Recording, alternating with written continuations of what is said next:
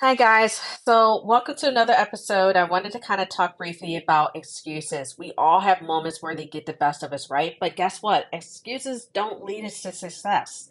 Instead, we need to focus on our why, why we're pursuing our license in the first place. Your why is the core reason why you're on this journey. Maybe it's a deep seated passion for helping others or a desire to make a meaningful difference in your community. I need you to hold on to that why it's going to carry you through some of the toughest sessions that you'll have. I know it carried me through. So I want you to stay encouraged. Your why is the anchor during the storm.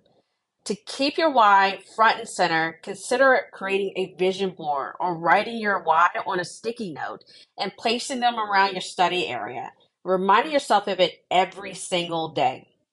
When excuses come up, challenge them. It's really important that you focus on your studying and read Focus your energy on where it belongs.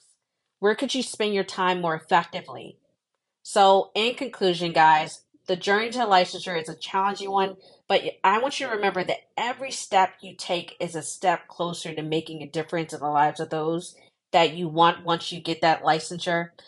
I just want to keep you guys encouraged that it's important that you keep going, that you anchor to the why when you're tired, when you're exhausted, and get someone to hold you accountable. I hold my clients accountable all the time. So remember your why, focus on becoming a licensed social worker, and just to keep motivated. I need you guys to keep going because it's going to get hard. But the hard, those moments will nurture and cultivate your why. Okay, so keep going. All right, bye guys.